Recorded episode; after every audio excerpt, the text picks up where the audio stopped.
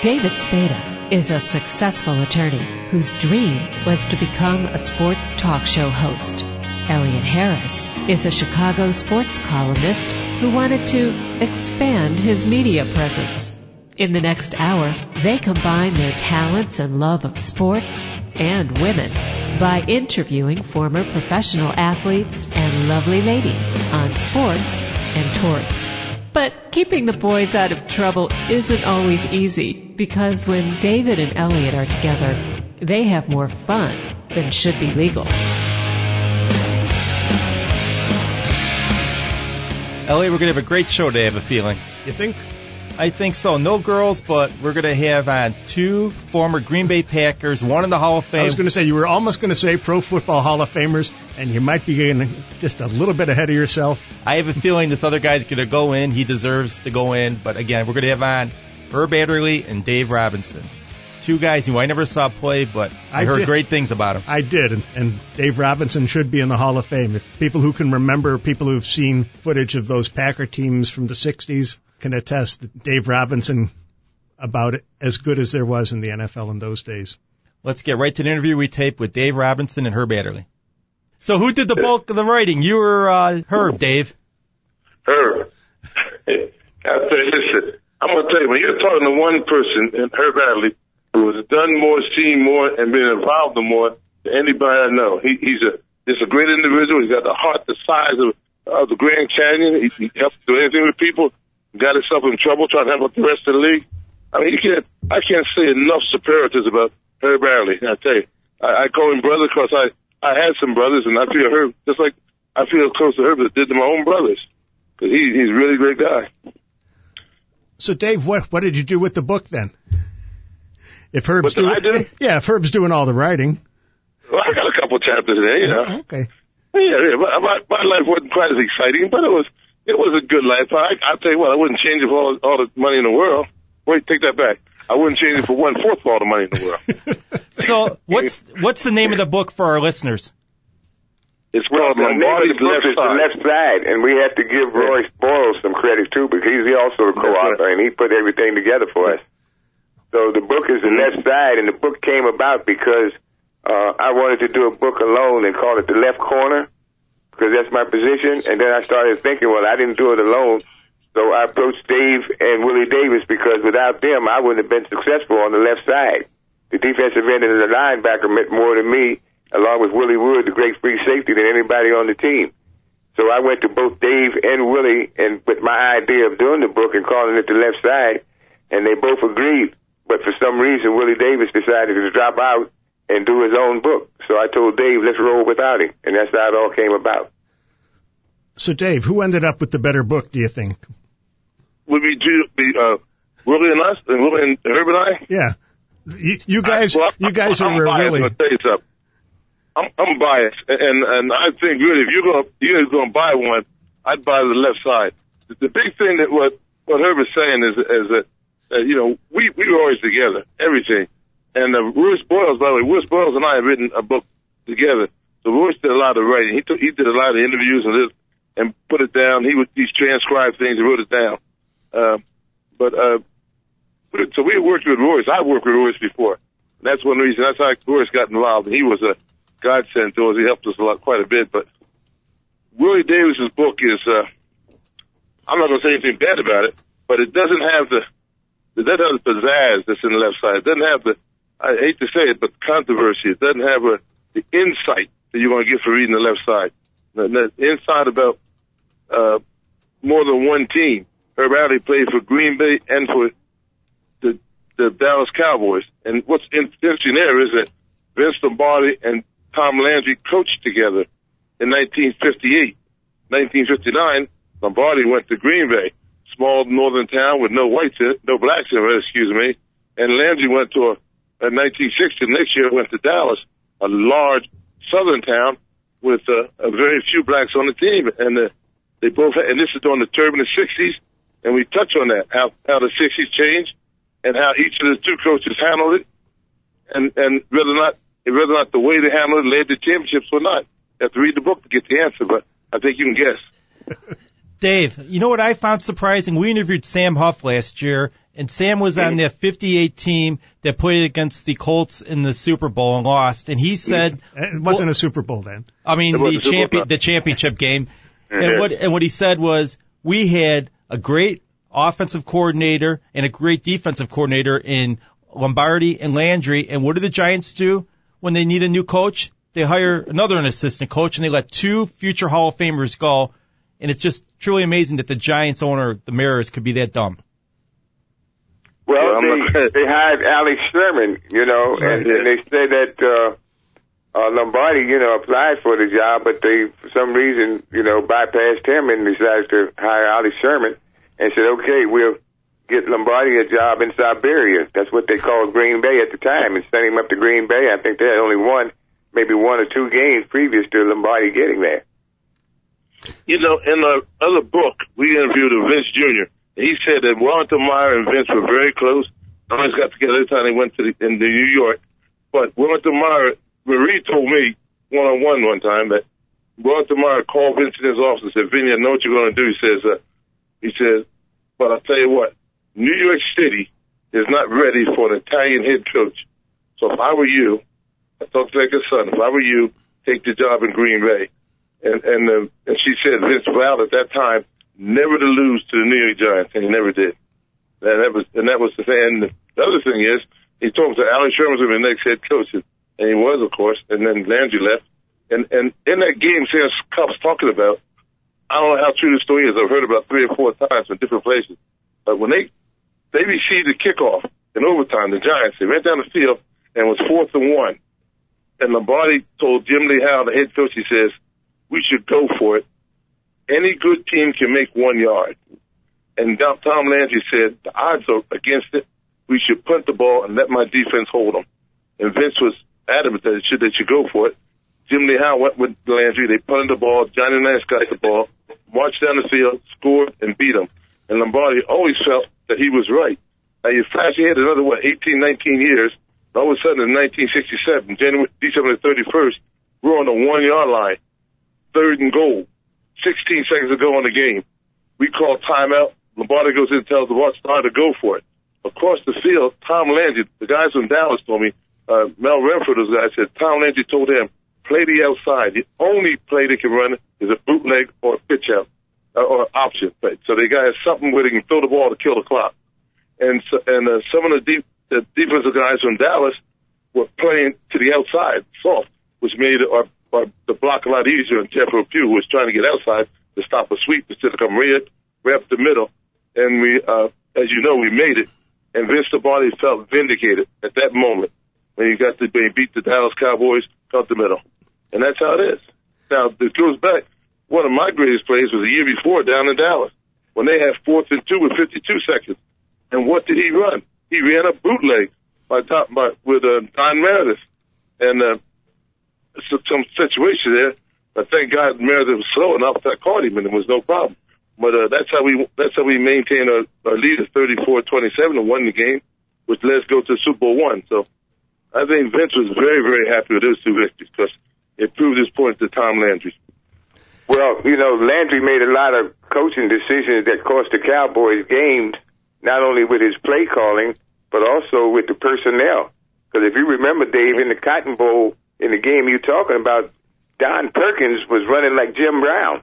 We couldn't stop right. Perkins. Perkins was running inside the tackles. Oh, he didn't come around our side, Dave. He was running inside the tackles, and he got the ball down to the 20 yard line. And all of a sudden, Landry decided to take Perkins out of the game and put Dan Reeves in. And That's Reeves right. had two bad knees, and I could walk faster than Reeves could run. and Reeves, and, and then all of a sudden, Landry changed his game plan and started throwing mm-hmm. the ball instead of running. If Perkins had stayed there, I'm guarantee you that game would have been tied. We went in overtime. It might have been a different outcome. But because of Landry's yeah. coaching decisions and his personnel moves, it cost them games before I got there, and it cost them games after I got there. I saw it firsthand. Now, Dave, after that Ice Bowl victory, what was Lombardi like in the locker room? I'll tell you what, it was, it was pure euphoria because, like I said, Vince Lombardi, when I got there in 1963, uh, Vince Lombardi, I've been, I've been moving around a lot of positions at the All-Star game, at uh, defensive end, offensive end, and finally linebacker. When I got there, he felt obligated to tell me that the problem was, he says, Phil and I thought you'd be a great linebacker. But he said, we have just won 61 and 62. Our goal is to win three consecutive world championships. No one has ever, no one has done it since the playoff system was initiated. And he said, I don't want any distractions. And you'll be the first black starting linebacker in the National Football League. So I don't want, we don't want any newspaper articles or anything else. Anybody asked you about it, and Bud Lee did, he said, tell him to see me. I told Bud to see Vincent. That was it. But that's what, so when, now when 66, 65, 66, when he won in 67, this was like Vincent's golden life. He won a third consecutive world championship.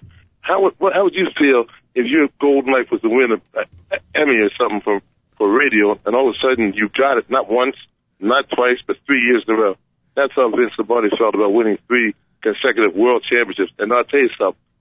We were all so close to our, close to our coach that if he was happy, we were ecstatic. He did yeah, it. He did it. Go ahead, Herb. The first time that Dave met Lombardi was after the All Star game when the All Stars played against the pro champions in Soldier Field. But Dave was on the champ on that team that beat us in that game, and Lombardi was livid, man. And Dave had time to take a shower, get dressed, and come over to our locker room, and he was feeling good with a big grin on his face coming in the locker room. And he heard Lombardi chewing us out. We didn't even have time to take our pads and stuff off because of Lombardi chewing us out behind that game. And this went on for about 45 minutes. And I don't know what Dave was thinking when he came in there, but that was his first time encounter with Lombardi. Did, Herb, Herb, how did you lose to college all stars? Were you taking them for granted? Or? Oh, oh. Well, they had mm. they had some good they had a good team. They had some some great players, college players on that team. That's right. I don't think we took anybody for granted. It was just a case of them, you know, making some good plays. And uh, I guess you could say they won the game, so maybe they outplayed us. And I remember well, one you know, Pat, Pat Richter, who was Dave's roommate, uh, he had a big game, and I think uh, right. Vander Kelen, uh, those guys were from yeah. Wisconsin too. Mm-hmm. You know, one of the things I'll tell you that's from the other side of it, we never thought we stood a chance. They in the locker room, it was 10-10 at halftime. But you have to remember that Nitschke didn't play at all. They had Urban Henry out there at defensive end that was kind of weak. Urban Henry was not the greatest defensive end in the world. And, and on top of that, Otto Graham did some things that, that, that in the coaching clinic would say never do. Like we went for it on fourth down on our own 30 yard line or something like that. Crazy moves like that. And he could but see, everybody expected him to lose. And Otto Graham just made calls that were ridiculous calls, and we were lucky enough that they break. I think half the time we ran the calls, the Packers stuff was going to be a fake. we had to play. It was just weird. It's just one of the, it's got to be, everything's got to fall in place for the All-Stars to win. And later, Vince told me personally, says, if I could have got that All-Star team, the whole team as it was, and kept them together, I could win a championship in three years with them.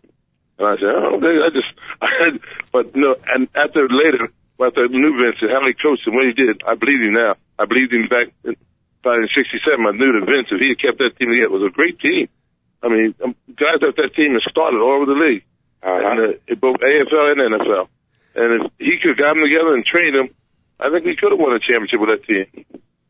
Now, Herb, if Vince Lombardi was so smart, how come it took him a while to get you, you know, out of the back, the offensive backfield into the defensive backfield? Well, he, the only reason I got in the defensive backfield because when I was drafted out of Michigan State, I was number one draft choice as a running back, a all Big Ten running back. But when I got there, obviously Paul Hornung, Hall of Famer, Jim Taylor, Hall of Famer. The year before, he drafted Tom Moore out of Vanderbilt, number one draft choice running back. The year I got there, Elijah Pitts came along with me. So we had, you know, four or five running backs. Lew Carpenter was there, four or five or six running backs and uh, I knew my chances was almost nil. And I played all special teams uh, and played behind Boyd Dowler as wide receiver and, then running back a little bit too, practicing. But in Detroit, Thanksgiving Day, my rookie year, Hank Gremminger got hurt in the second quarter. And at halftime, Lombardi said, we got an emergency situation, and we're going to put our best athlete out to play the left corner. So I'm sitting there on the bench and just thinking about running the kickoff back in the second half he comes over and put his hand on my shoulder and said, Herb, just do the best you can. So I looked at him and I said, who, me? He said, yeah. and by that time, everybody was getting up, walking out of the locker room for the second half of the game. I didn't even have time to find my helmet. You know, I was so nervous and everything, I had to go back and get my helmet to take out. So I had no practice, never practiced position. and I ended up intercepting a pass and setting up the winning touchdown. I guess that's when he thought that I could play uh, defense because I could play both sides of the ball. And I went right back to offense. I never played another down on defense until the championship game when we beat New York Giants 37 to nothing. The last two minutes, he told me again, he said, go out there for uh, Jesse Whittenton. And this was on the right corner. And I intercepted a pass. The only two times I played as a defensive back, I intercepted a pass. So I guess he decided in 62 that he switched me over. You were a smart player, uh, Herb, because the Bears tried to make Devin Hester a cornerback, a wide receiver. He still can't grasp it. well, you know, it takes uh, a lot of athletic ability. You know, I had God's given right. athletic ability, which, you know, I played four sports in high school. Basketball was my favorite sport, so it wasn't any problem for me to make the adjustment. All I had to do was learn how to tackle. Now, Herb. You know, I'll tell you one thing. You mentioned Hester, and he's one great football player, and so is a lot of guys playing today. But one thing you got to remember is that when there was uh, there were only 14, 12 teams, went to 14 later on, 12 teams in the league. The, then they they only took the draft choices and the the top 20 guys, and they only had like 36 men on the team. My rookie year, they went to 38. So there's only 38 men on per team, only 14 teams. You could take the cream of the crop and get them into the league. Now, now when you got 32 teams and you got 53 men per team, you got to not only take the cream of the crop, you got to go down a little deeper. And the problem is you don't get ball players who are well-rounded, who like Herb that had played four sports. Herb could have played. He, I think he could have been an all-pro running back or a defensive back. Thank God he was was my corner. I love that. But that type ball player is hard to come by now because there's so many specialists and the guys they start specializing in high school and they only know one phase of the game. As Herbert, we played, we in college, we had to go both ways, offense and defense. You had to learn both, both positions. The college kids today, they're either offense or defense. They, you, some can switch over, but when they do, they have to learn all over again. It was a whole different time, a whole different era. I think it was, I think it was a golden age of football, really. I'm just happy to have played during that time. And, and, and I'll tell you, I had the same experience Herb did. When I came up, I was, I was the fourth linebacker, the one, the, the swing man and so Nitschke broke his arm. Like I always tell Nitschke, bad break for you, good break for me. and that's what I started. And then, and, and that was it. See, it was just, it was just, you just, you know, and it was, that, Green Bay Packers were a great team. I, I, I know I'm talking too long. I'll say one last thing. When I was in college, there's an article in Sports Illustrated by Dan Currie about Uvalde Key in, pro football.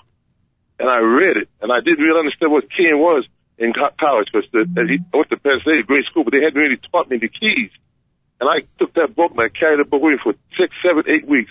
I was a Dan Currie idol. I idolized Dan Currie. I walk on the field the first day and who's, who's the starting left linebacker for the Green Bay Packers, the team I got to try and get, try to win position with, but Dan Currie. and it's, so that's the thing. That team was so good, so many good ball players. When you came in as a rookie, you knew you had to be able to do everything.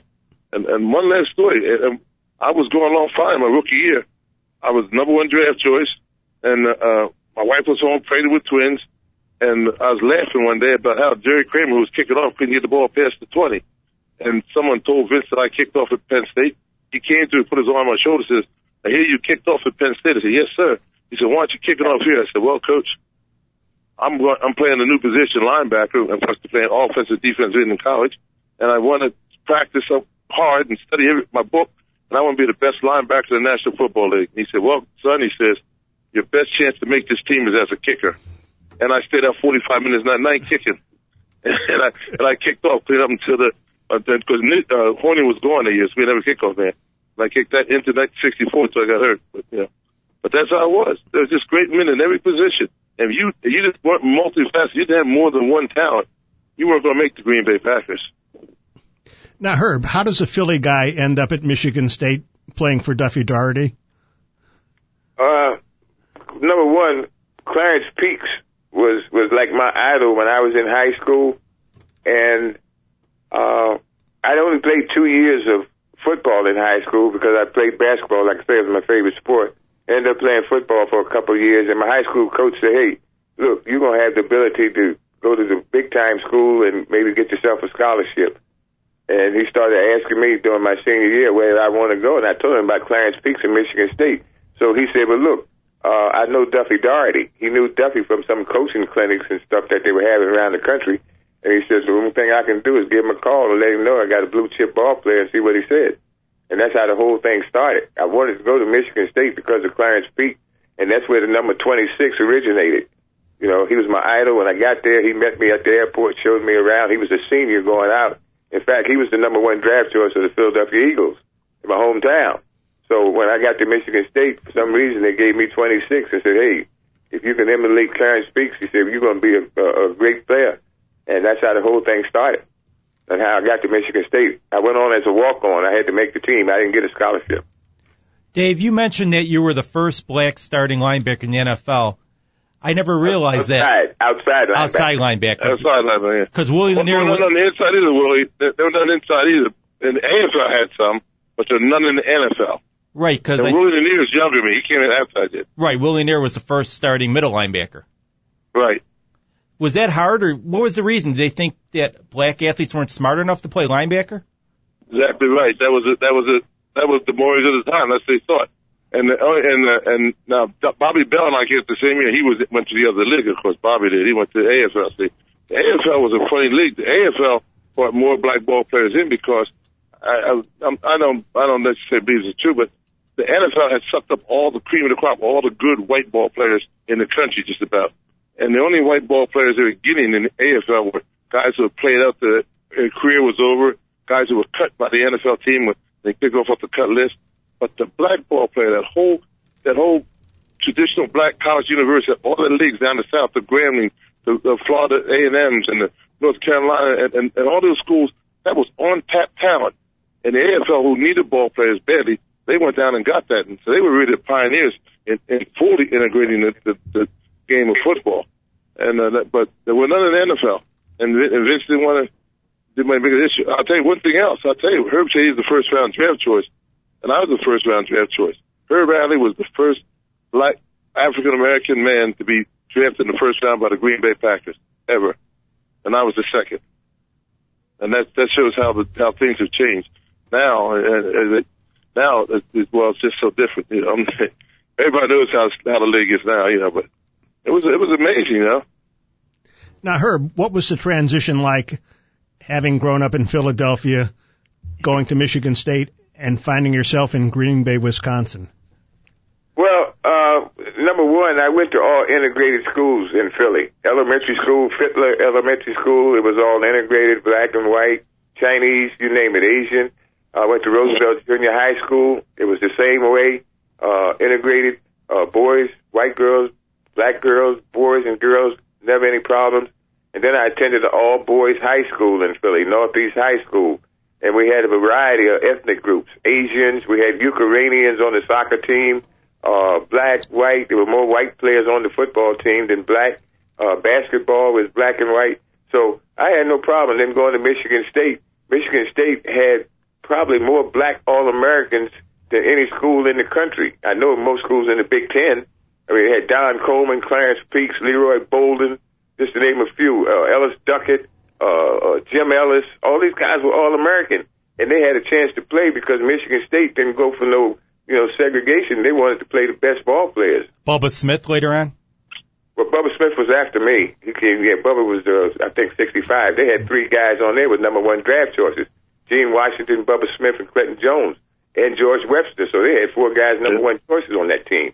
But anyway, you know, getting there, and the first time I experienced uh, segregation, really, after coming out of Philly, was in East Lansing, Michigan, because they didn't allow black people to live in East Lansing.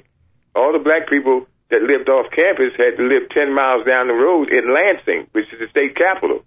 And that included the professors at Michigan State University also. So in I think it was like 1959, the NAACP started picketing and everything, but eventually it got to be okay. So my senior year, I lived uh, right on the street, Grand River Avenue, where in East Lansing, where the school's located. So things changed. Now I get to Green Bay, it's all white town, you know, so it wasn't no really big deal because that's the way East Lansing was when I got there. And it was fewer people in East Lansing than the 68,000 people in Green Bay. So I really didn't have to make no adjustment because uh, small town blues didn't get me coming from Philly with millions of people, then going to East Lansing with small town. So Green Bay was easy for me to make the adjustment. How, what sort of social life could you have, though? Well, it wasn't any social life at all in Green Bay. You know, the social life in, in Mich- at Michigan State because they had, you know, uh, uh quite a few uh, black co-eds, so it wasn't any problem. But in Green Bay, you know, being single, well, the social life was just socializing with the guys or you know just going out to Speeds or the Tropicana or my brother's place and having a Budweiser or whatever your adult the beverage of your choice, and uh, we had to drive 112 miles to get a haircut to Milwaukee because Lombardi didn't allow any facial hair or long hair, black or white. So you know we had to keep ourselves, uh, you know, in, in good physical shape and uh, looking well, and wore suit and tie on the road all the time, and uh, that's where it was. Were you guys basically warned or advised to stay away from the white women? No, nobody ever said anything to me about that. And uh, obviously, you know, being out and around in restaurants or wherever with a small town, well, you know, people gonna come over and say hello, asking for autographs and so forth and so on. So no one ever came to me and said, uh, you know, we don't want you dating white women, we don't want you talking to white women. That never happened the whole time I was there for nine years you know what? Uh, the, you know, when you said ask that question, you didn't understand. I think understand Vince Lombardi. It was just almost the opposite situation. Uh, my roommate was my roommate, Lionel Aldridge, had come from Utah State.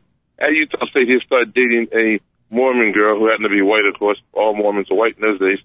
And they were dating, and they were dating, and they and uh, they wanted to get married. Her family was going to disinherit her, everything else.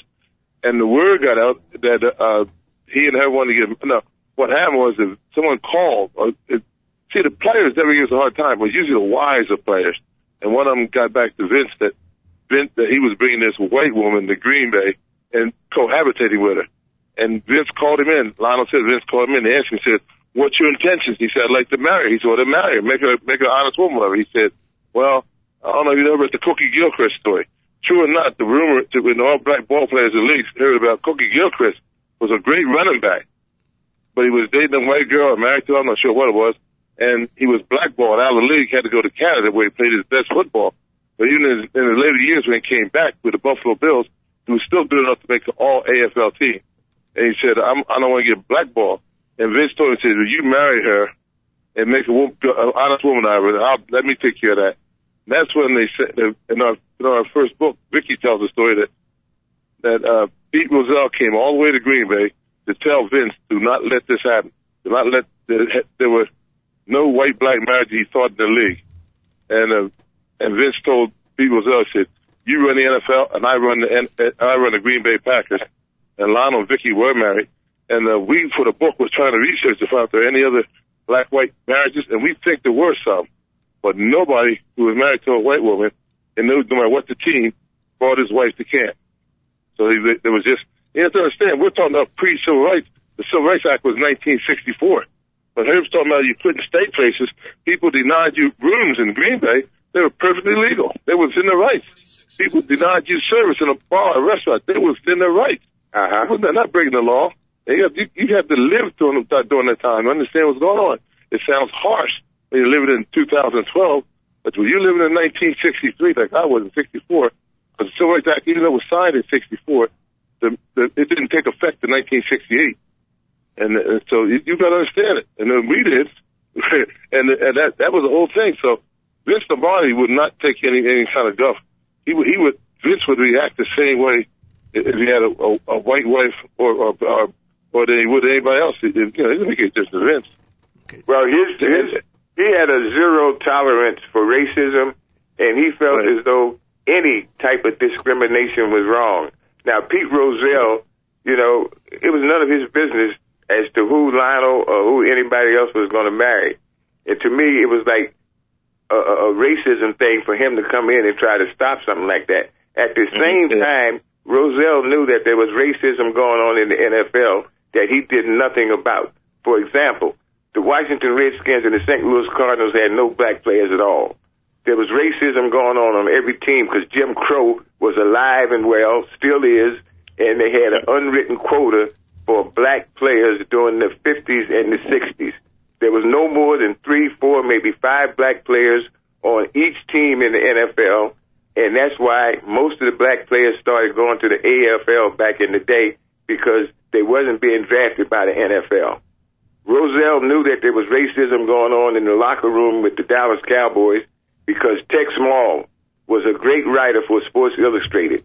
August the August 31st, 1970, before I got traded to Dallas, there was an article by Tex Maule about the racism in Big D, and he talked about what was going on. So I'm saying to myself, this guy has to have an inside contact for him to mention that there were white players on the Dallas Cowboys who outright came out and said they didn't want to play with black players, and there was a lot of dissension because of the racism that was going on in the locker room between the black and white players, which was unheard of in Green Bay. And I had to face that before I got traded. I knew it was some racism and the stuff was going on in Dallas. And it was totally a different culture, a different locker room, a different coaching aspect. And Landry never said nothing about it. Never helped us to get housing. Uh, had to move on the south side where all the black folks stayed. Uh, Lombardi said, we're going to do something about it and help us to get housing. Because in 1961, we couldn't live in the city of Green Bay. We all had to live outside in the suburbs, De Pere, Ashwaubenon, uh, little small towns because of uh, the Fair Housing Act hadn't been passed, which you just talked about, Dave, in 1964, 65 with LBJ. But Herb, didn't Dallas have Bob Hayes and uh, Calvin Hill? When I got there? Right. Yeah. Yeah. Uh, uh, Rayfield Wright, offensive lineman. Mm-hmm. Uh, when I got there on defense, Mel Renfro, Cornell Green, and uh, that was it on the Jethro on the Pugh was there side. too. And Jethro Pugh, they had three black guys on defense. When Green Bay, we had seven on defense. So in Dallas, they moved me to the corner, put Cornell Green at strong safety. Mel Renfro would have been the greatest free safety of all time because of his speed, his athletic ability to play free safety and to help the cornerbacks. But Landry didn't want Mel playing free safety because he wanted Charlie Waters or Cliff Harris two white guys to play in there free safety. Now, Mark Washington was drafted out of Morgan State. Mark was a great athlete, and he was a natural cornerback. Mark could have played the right corner with the help of me, Cornell, and Mel, and we would have had four black guys for the first time in the history in the NFL secondary, but Landry didn't want to get that in his legacy. He didn't want no parts of that. So in other words, Landry didn't want to put the best players on the field. You know, would. I think that it was uh, he made the choices because uh, the color of the skin rather than uh, the contents of the character and athletic ability, and it cost him some games before I got there, and it cost some games you know, while I was there. Well, down you know, there, they would have shot. They would have shot Landry down there. Who were there? The Cowboys down there, the real Cowboys would have shot Landry if he did that, wouldn't they? Oh man, they, I don't know what they would have done to him. I do one thing uh, the president of the United States got shot down there and killed. So you know, no telling what might happen. Yeah, and they were. You know, I tell you what. Uh, one thing I want to say is that I'm, I'm, I'm not trying to stop her, but a lot of this stuff is covered in our books. You want to read? You buy the book, the left side, you're gonna hear the real skinny and some of these stories that what's going on, what went on in Dallas, what it was like, and it's uh, it's. I just I like to just give you a little snippet so you buy the book. But I, Herb hasn't told anything that I disagree with yet. Yeah, and uh, you know, here's a story I heard. I heard a lot of there's a lot of stories going around, and what's true or not. I, I don't like to say it's true because I can't prove it. But when Vince got to Green Bay in 1959, there were only two African Americans on the team, and they were banned from going to certain bars and restaurants in the city of Green Bay. And the story I heard was the owners of all those bars were invited to Vince's office. They sat down and he pleaded a case, with the typical case about you know we don't mind if my customers don't want to do it, blah blah blah blah blah and which Vince was supposed to report it to said, listen, you bought, worked, earned those places, you, they're your places. You can serve or not serve anybody you want to. That's the American race, way. That's the American race. In fact, I'll go to war to defend your right to deny service to anybody you want to. And you have my word that as of this day, no black Green Bay Packers will be in any of your establishment. As a matter of fact, neither will any white players be there because you're off limits. And the people, and I heard the guy say, oh, you, you can't do that. It kills. We can't have any ball players in our establishment. Uh-huh. I can't do it. I, I just did. And, and uh, so what happened, as the story I heard was the whole town instantly became integrated. This is before Herb got there. And instantly they started allowing the black ball players to go where they want in Green Bay, restaurants or bars or anything else.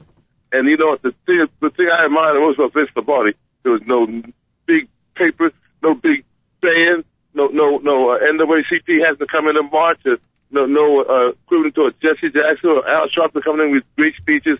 One man, very quietly, in a room with seven or eight uh, uh, bar and restaurant owners, settled, integrated the whole city of Green Bay in a matter of minutes. That's the type.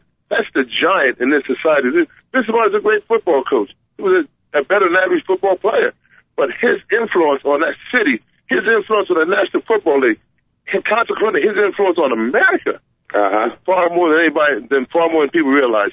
He, I, I, uh, I, I think the world, I think the world of Mr. Body. I really do. Now, Dave, you're from New Jersey. Correct. How how different was Green Bay from Mount Holly Township where you grew up? I, Burlington, I, I grew up in Mount Laurel Township where the NFL films today, and in Burlington County. The difference in Green Bay and where I grew up is uh, the, the big state an old term, different as night and day. When I had the first time I got the, uh, my wife came up with me, and uh, we had got a little part. We rented a house, two bedroom house, had two bedrooms, a living room, kitchen, and a bathroom. That's it, and it was wasn't much of a house. And the, my and my landlord told me, he says, "I know it's not much of a house," he said, "but it's probably a lot better than what you have to live in back in New Jersey." Every that's what I realized. People in Wisconsin didn't understand they thought that every black person in America, Philadelphia, New Jersey, and East Coast, lived in the roach infested, eating paint off the walls they saw in the in the newsreel. We all lived in ghettos. And I told him, Frank, Frank Planger says, uh, you know what? I said, neither me nor my friends in New Jersey will live in your house. and he, he, he was offended by it until my wife took pictures and showed him where we lived in our neighborhood. They didn't, the people, it, they weren't, I don't say that they're biased. I think they were on un, uninformed. They truly felt because of the news reports they saw, there's no black TV shows or anything, no, no Cosby show or anything. They truly felt that every black person in Eastern America lived in some form of a ghetto. And, no. and, and as you know, it was never right. No, I mean, black culture back in those days was Amos and Andy. That's what they thought it was. That's, that's it. That's exactly right. And and and that that was what that's what the people in Green Bay felt. And and I don't blame. I, I have no ill feel will towards the people. I know they they weren't informed, but you know that was what it was. And I I I got one house one year because the lady the lady had an argument with the next door neighbor. She said, "I'll get even with you. I'll rent the black." and and uh, I wasn't the first one. She rented another guy. I think it was Willie Wood. And then and then Willie didn't want the house, and it was just right for my family. I had, I had three children, and we moved into it. And uh, she became a real good friend, and she told us the story herself many times and she, she just never knew. She said she, she just apologized feeling that way, and that was just it. But she really did it because she was mad at the neighbors. That, that, that was the way it was. Herb, you know, how you made the comment about uh, Tony Dorsett in the book, The Left End, you guys wrote that he was, as the media says, racist. Have former Cowboy players basically come after you and said he doesn't know what he's talking about? Uh, Dave just mentioned about Bill Cosby and the Cosby Show. I just want to say one thing. Bill Cosby and Cosby and I grew up together in Philly, and he did the foreword in the book, and uh, we're still friends right to the day. But as far as Tony Dorsett, uh, I didn't read his book. I don't know anything about uh, what he went through down in Dallas because he came in 1977, uh, five years after I left. And Royce Boyles, he's the one that did the research, read the book, and he knows exactly what Dorsett said about uh, facing racism the first time in Dallas and uh, with the Cowboys. So I'm just hoping that not only Dorsett, but Hollywood Henderson or any of the other guys before me, during my time and after me, have something to say about what happened to them when they were there playing for the Cowboys. Now, Dave, is it true? Yes. Your first year with the Packers, your your wife was your your wife was not there. Correct. And uh, and she came my my second year. Uh, Elijah Pitts brought his wife in during the preseason, and she was the only African American woman in town, except for a couple of people came in, go-go dancers primarily, and she couldn't take it, and she went back to Arkansas to, to student teach. The next year, I tried to explain to my wife that, none of the black wives were there, and she should stay in New Jersey, and I come up to Green Bay. Her mother told her, said, uh, a woman's place is with her husband. and I had to go along with that. And so she came up there with me. Once Pitt saw that my wife had moved in, he brought Ruth up. So Ruth, Ruth and Elaine, my wife, were really the first Packer, black Packer wives in the city of Green Bay. And what they went through was horrendous. I mean, first of all, they were young attractive young ladies, and every young black lady in Green Bay at that time, besides them, were usually go-go dancers or prostitutes or something of that of that sort. And they were they were approached every time they went downtown by the by the farmers coming into the city for the first time. And, and some of the things they said weren't always what they said, but the way they said it. You know what he said hello because they didn't think they're talking to a Packer wife or someone of some stature. They thought they're talking to a low life go-go dancer or prostitute or something. And and, and, the, and the tone of voice, the, the, the, those women came home, both Ruth and, and Elaine came home many day upset with what they, what is going on downtown. You know, we were recognized downtown, but our wives was a different story. Herb, That's one reason why I always say that if, if the good Lord's will and I get into the Hall of Fame in February, the thing that I will regret the most is the fact that my wife, who had passed away five years ago, six over six now, she wouldn't be standing there beside me because she's the one who, in my opinion, opinion was a real all Hall of Famer for what she did, put up with, and the way she kept her family together. Herb, I can't say enough about it. Herb, you mentioned that you knew Bill Cosby, you grew up with him. There is no character Herb Ab- Herb Adderley in uh, Fat Albert, is there? no, but Fat Albert was a guy that we grew up by the name of Bobby Martin, and uh, he came to Green Bay a couple of times. You remember him, Dave? He was about three fifty. yep. Yeah, he was one of the stackers, but Fat Albert. He grew up in the same neighborhood. If he was that big, you should have had him play football. Well, he did play in high school, but he kept getting heavier and heavier, and uh, couldn't hardly carry his weight around. Hey, so, hey, hey. Hey, hey, hey. So, Herb, Herb, was there a guy in the neighborhood who wore like that uh, ghost mask in the neighborhood?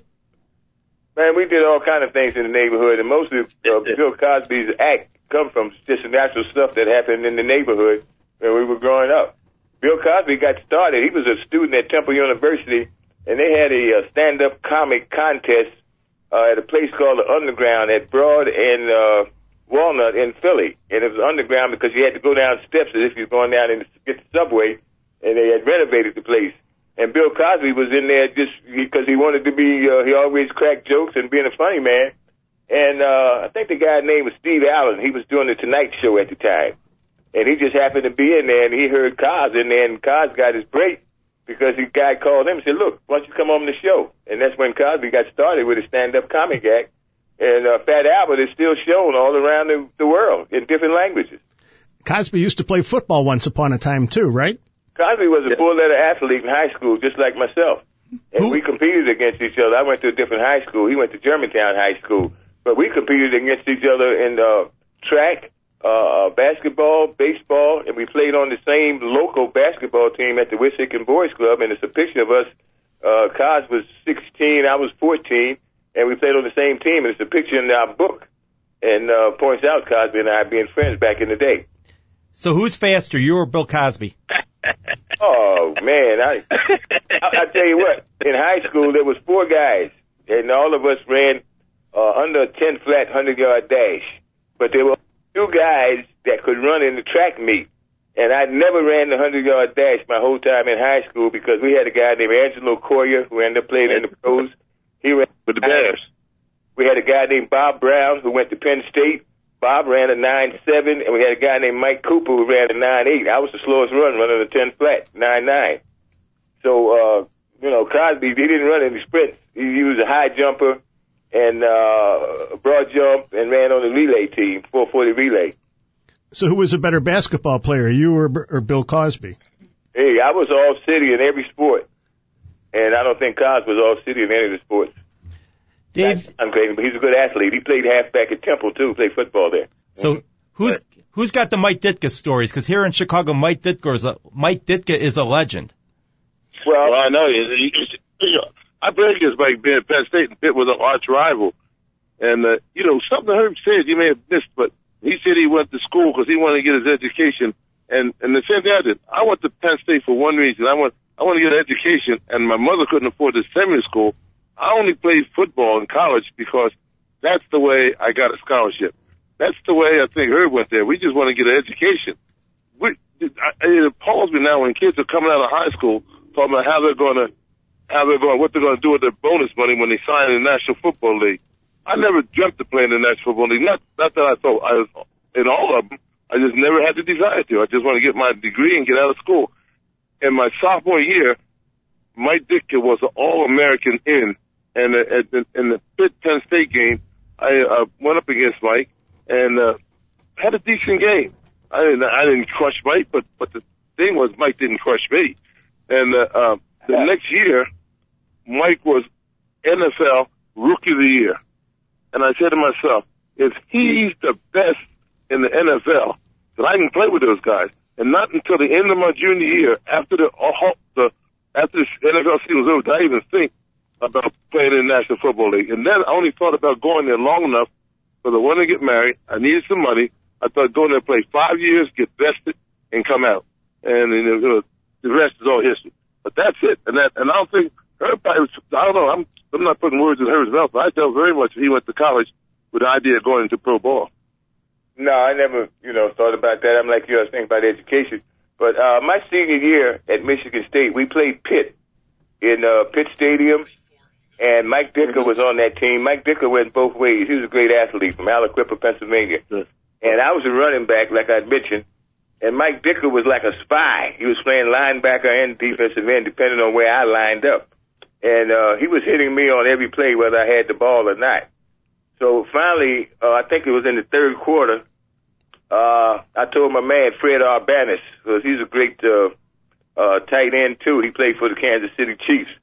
And I told him, I said, look, I said, the next time Ditka does that, I said, I'm, I'm going after him. He said, look, I'm with you. And so Ditka did it one more time. And when he was walking away, I hit him in the back of the head with a, with a, with a mm. forearm and it started a brawl. Both benches emptied. And Mike Dick mm. and I both got thrown out of that game along with a few other guys because coaches, everybody was on the field trying to break us up. The game was on national TV my senior year in 1960, and the game ended up in a 7-7 tie. And from that day on, I had no uh, respect or love for Mike Ditka. And when he got with the Bears, it even lessened because the Bears was, you know, our most hated rival. And uh, Dick and I, we never forgot what happened at Michigan State and Pitt game. And we used to go on after each other when we were playing against each other in the pros. And then when I got traded to Dallas, we ended up being teammates for three years and obviously, you know, we spoke and uh, never got to be great friends. He never invited me over for dinner. I couldn't tell you his wife's name. He never introduced me to her. So uh, it was no socializing or anything, but we got along, you know, and that's about all I can say about as far as Dick is concerned. You, you know, I'll tell you, it's something that's you too. In in Penn State, I led my, my sophomore year and went on the basketball team. And the only reason why I it on the basketball team was that Mike Ditka played basketball at the University of Pittsburgh. And Mike Ditka, the first game against Penn State and, and Pittsburgh, he killed, he just dominated under the board. And uh, our coach at Penn State came, went to our coach, uh, Rip Engle, who was just before Joe Paterno, and said, yeah, anybody on your team that plays football, ever can play basketball, and two of us, uh, uh, Don Jones, myself went up with, and I think uh, Bill Saul also went out there with the, with the basketball team, and the primary reason was he wanted us to stop Ditka under the board who killed him. And so Mike was a and Mike was a great basketball player as well as a football player. And and in fact, I thought when he made All American, he made it as a defensive end. He was a great defensive ball player, and uh, he, he was a well, we had we had to stop because if he lined up on the left side of the ball and we ran a sweep to our left, he would come down the line hard and catch it from behind, and uh, and uh, and that was his forte. And we we set up plays just to stop Dick's defensive powers, and. Uh, but so Dickens, I just, I, I, he's, a, he's a great football player, I tell you. But hey, but like Herb said, he played for the Bears. And that was it. That was it. And I know Forrest Gregg cannot stand Ditka to this day. I think I know, I, a lot of guys on that Packer team can't stand Ditka this day. That's right. Now, yeah. now, Dave, after the Packers, yeah. you played for the Redskins. Yeah. Who, as we've mentioned, historically had a very bad reputation uh, regarding yes. race. What was it like right. playing for George Allen and being part of the Redskins? It was by that time it's entirely different. You know, uh, uh, Edward Bennett Williams running the team. Uh, uh, uh, uh, George Preston Marshall was was a defiant racist.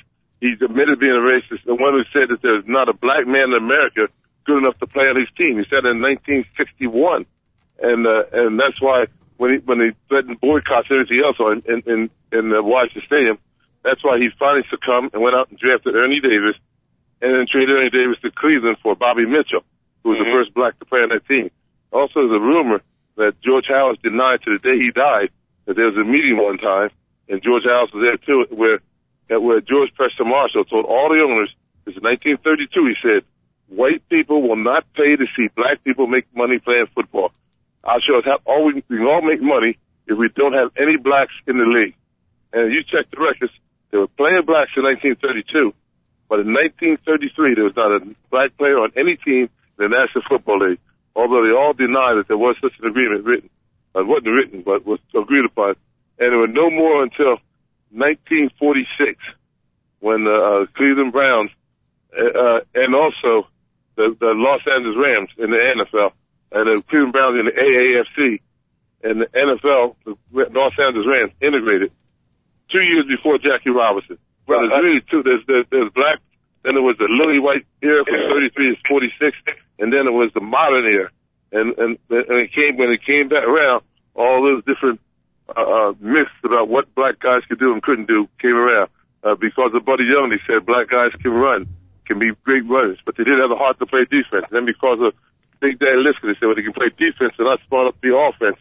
And then you got guys like Jim Parker, the greatest offensive lineman I ever saw. And you, you know, and mm-hmm. you got they said he couldn't play defense. You got Herb Allen, you got Willie Wood. It's amazing. You know, and Willie Wood was a quarterback, a great quarterback at, at, at USC, but it was no question when he came to the NFL, he was going to play defense. Dave, you deserve to be in the Hall of Dave, you deserve to be in the Hall of Fame, and I know you're going to go in in 2013. I know you don't want to talk about it, but no, you're going to no. you're going to do it the right way. You're going to say it's because of what your wife did for you, your teammates, everything yep. like that. We talked to 81 NFL Hall of Famers, and a lot of them have said some of these guys going in now don't understand what it is to go in the Hall of Fame. One guy in particular, Darrell Green, in his acceptance speech says, "I belong here, I belong here," and they have turned yeah, off a lot of Hall of Famers. Yeah you know what? I, I you know, I my real first experience with the Hall of Fame was in 1963, the, the first year, and uh, talk. I used to have these little quiet conversations with Vince Lombardi, and Vince Lombardi was telling me how how much it meant to go there. But we were well, we were the first team to play in the Hall of Fame game, and, and like I said, I, I loved this man. I honored him. When he thought the Hall of Fame was that important, then I thought it was that important. I started watching, and I tell you, I can't even put in words what would mean to me as a person as a professional football player to be in the Hall of Fame. It, would be almost as, I'd be almost, it, the thrill would be almost as great as I could mention because of the fact that Willie Davis on my right side was there. Herb Allen, who had my back all the time, was there, and, is there, and, uh, and then Ray Nitschke, who I worked hand in hand with, is there. And it just goes to say that we feel we had the best left side in the history of the National Football League. And, and, uh, the only thing is, we, we have a Hall of Fame defense in the Hall of Fame corner, and Hall of Fame middle linebacker.